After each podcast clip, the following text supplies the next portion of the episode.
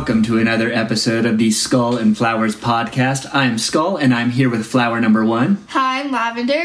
and flower number two. Hi, I'm Rose. Today we are going to read Aesop's fable, The Spendthrift and the Swallow, and then we're going to talk about predictions. And with that, Lavender, can you read the fable, please? Yep. The Spendthrift and the Swallow.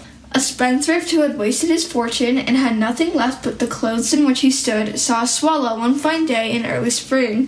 Thinking that summer had come and that he would could do without his coat, he went and sold it for what it would fetch.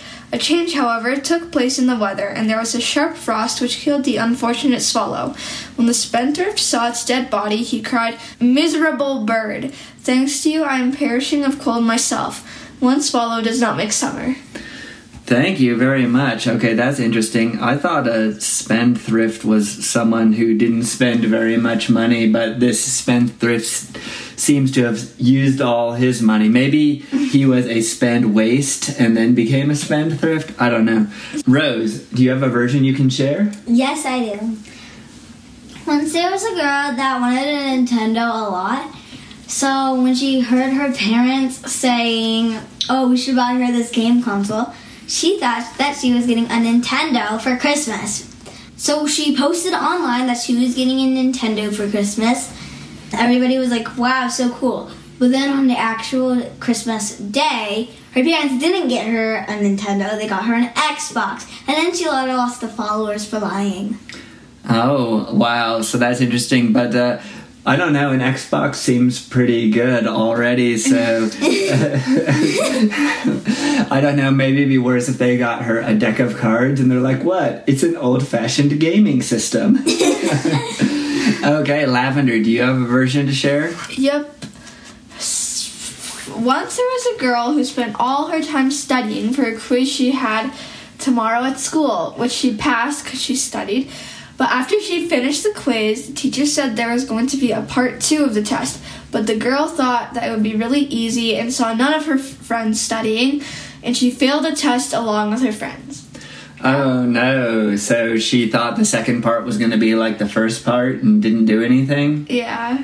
So basically, we have this spendthrift and your folks who thought they could predict what was going to happen. Tell me, can we predict the future?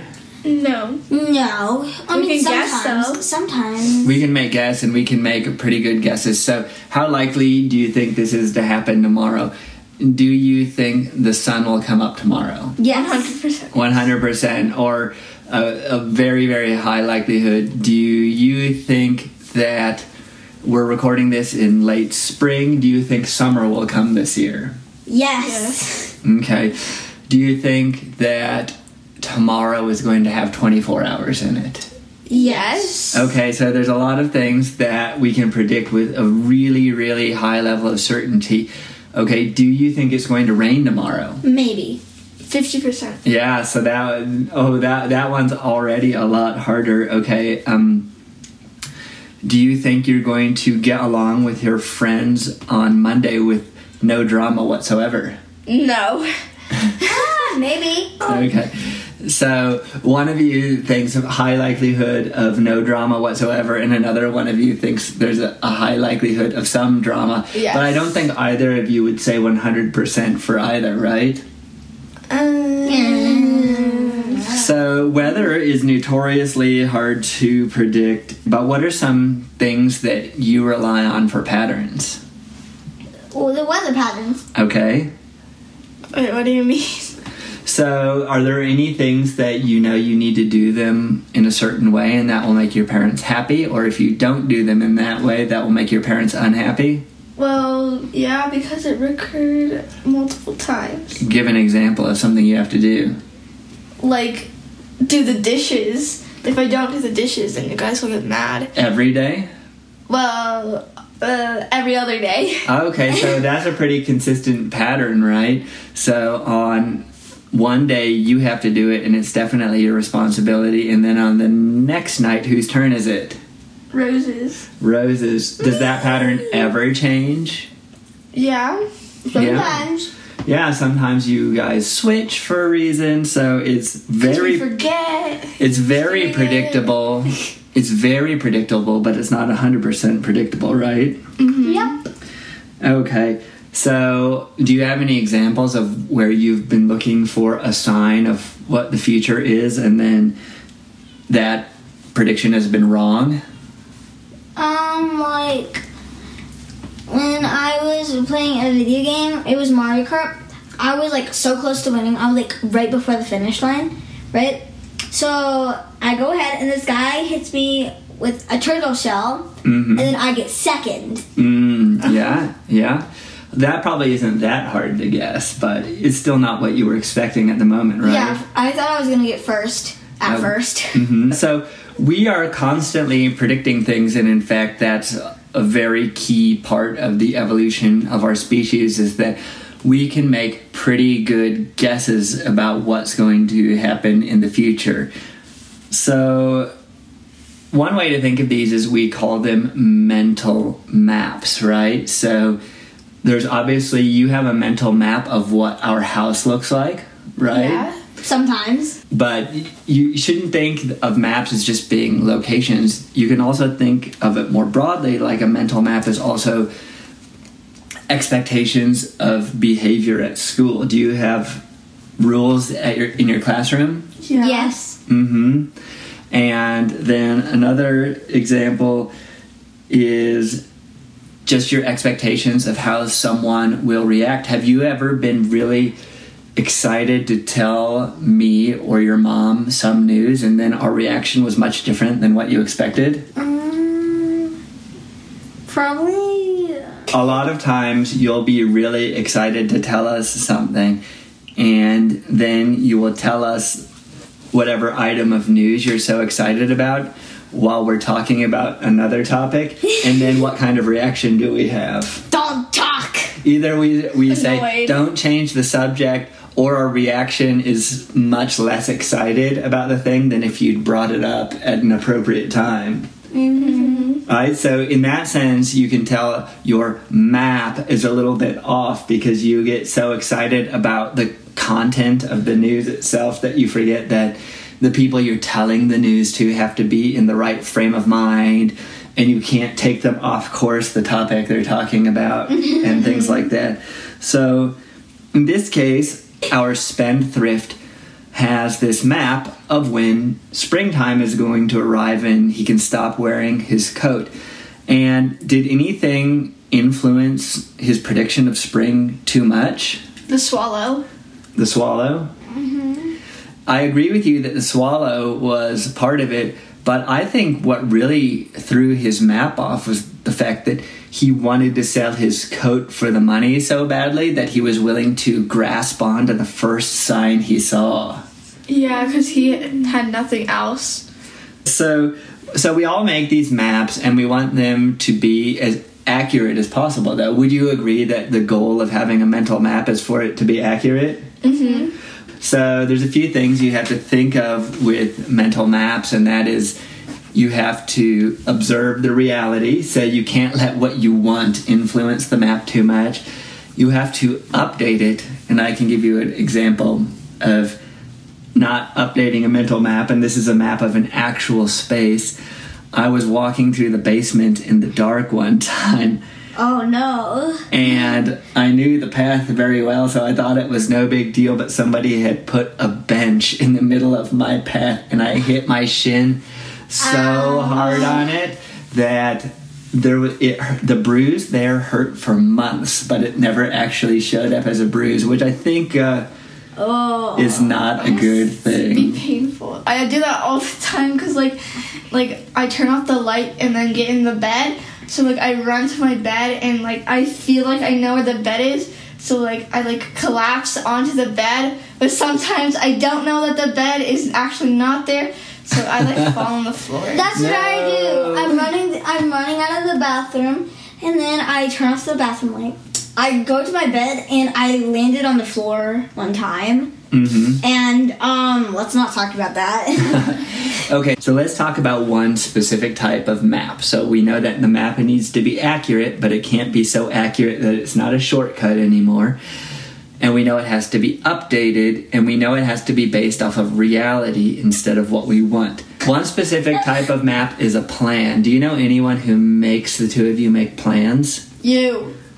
You Oh. always make me have schedules right after I go to school. Oh, really? Oh my goodness, I didn't know.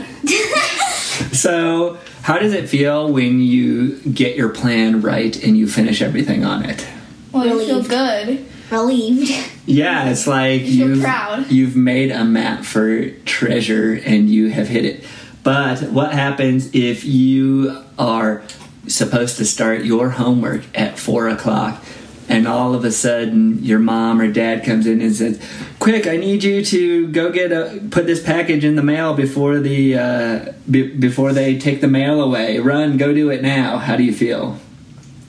Annoyed because you're like, I have to follow my schedule. I don't have time for other things. Yeah. I have two ways to do it. One, like Lavender said. Mm-hmm. My other one is forget everything and do whatever they tell you.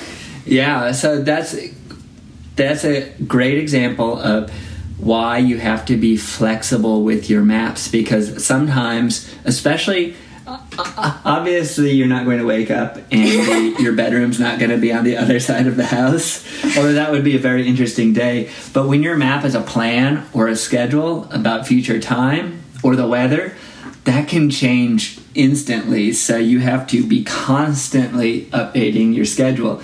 And so you may be annoyed that we say, oh, we need you to do this for us, but really, what's the worst that's going to happen is that your schedule will be, will be finished 20 minutes late, right? Yeah. And is there anything really wrong with that? Um. Yes!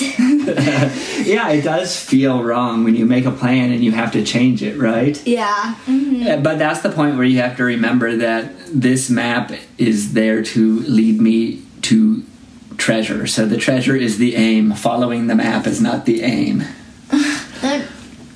Okay, so that was a good uh, introduction to sort of mental maps and creating space in them, and to understand that even the best map in the world can't predict things perfectly. But let's go to some flipped morals. Yay! What could the moral be if the spendthrift saw a bear going to hibernate and said, Well, winter must be over? Go- a bear going to hibernate? Yes. That means winter's just started. No, that Yeah? just means the spendthrift is dumb. Yeah. I don't think So, what could the moral be? Um, Learn more learn about your animals. facts. Learn your facts. Yeah, your map has to be accurate. You can't just be way off. If you have predictions that are based on a completely wrong view of the world, how do you think that things are going to work out for you? Not good. Okay. Very bad. What could the moral be if the spendthrift sold his jacket because someone said, Hey, spring's here? Well, I wouldn't trust that just like one guy. I would ask everyone and be like, Yeah. "Is spring finally here?" Mhm. Again, learn your facts. Yeah, so that's a little bit different than the bird because the bird is at least some direct evidence, but anybody could say anything at any time. Actually, we have to rely on what people say a lot, but one person saying one thing, is that a very good measure of the truth? No, No. never. Okay, what could the moral be if the spendthrift saw the swallow and said, I really need to sell my jacket, but the only way I can be sure that spring is really here is if I wait till July? Isn't that summer? Uh, Well, uh, kinda, kinda. well, actually, he should save the coat for next winter. Yeah. What if he's too big for it? So, so is there is there a point where waiting on your predictions you've waited too long and you need to take action? Yeah. Yes. hmm Yeah, you probably need to take action before the thing you're trying to predict is finished. Yeah. I don't think anyone would want to buy a coat in July. Okay, how are you going to live your life better having read and thought about this fable? Learn your facts. Mm-hmm. Make your map as accurate as possible. Make a mental map in general. Mm-hmm. Yeah, maybe spend some time consciously thinking about your map. And for me, I'm just going to try to remember that the most accurate map in the world will never be completely accurate because if it's not a shortcut, then it doesn't work as a map at all. So the sad fact is that sometimes your predictions are going to be wrong. Mm-hmm. Yeah, definitely. Okay. Next segment hard questions for dad. My question is Would you rather be immortal or re. Reincarnate? Yeah, reincarnate. I think I would prefer to reincarnate because I don't think it would be all that fun to be immortal if there was no people around. So if you reincarnate, it sort of depends on there being other living beings around so you're not lonely. So that sounds better to me. Yeah. Yeah. Rose, your hard question? Okay, yes, yes, this one is a very good one. If you can remember it.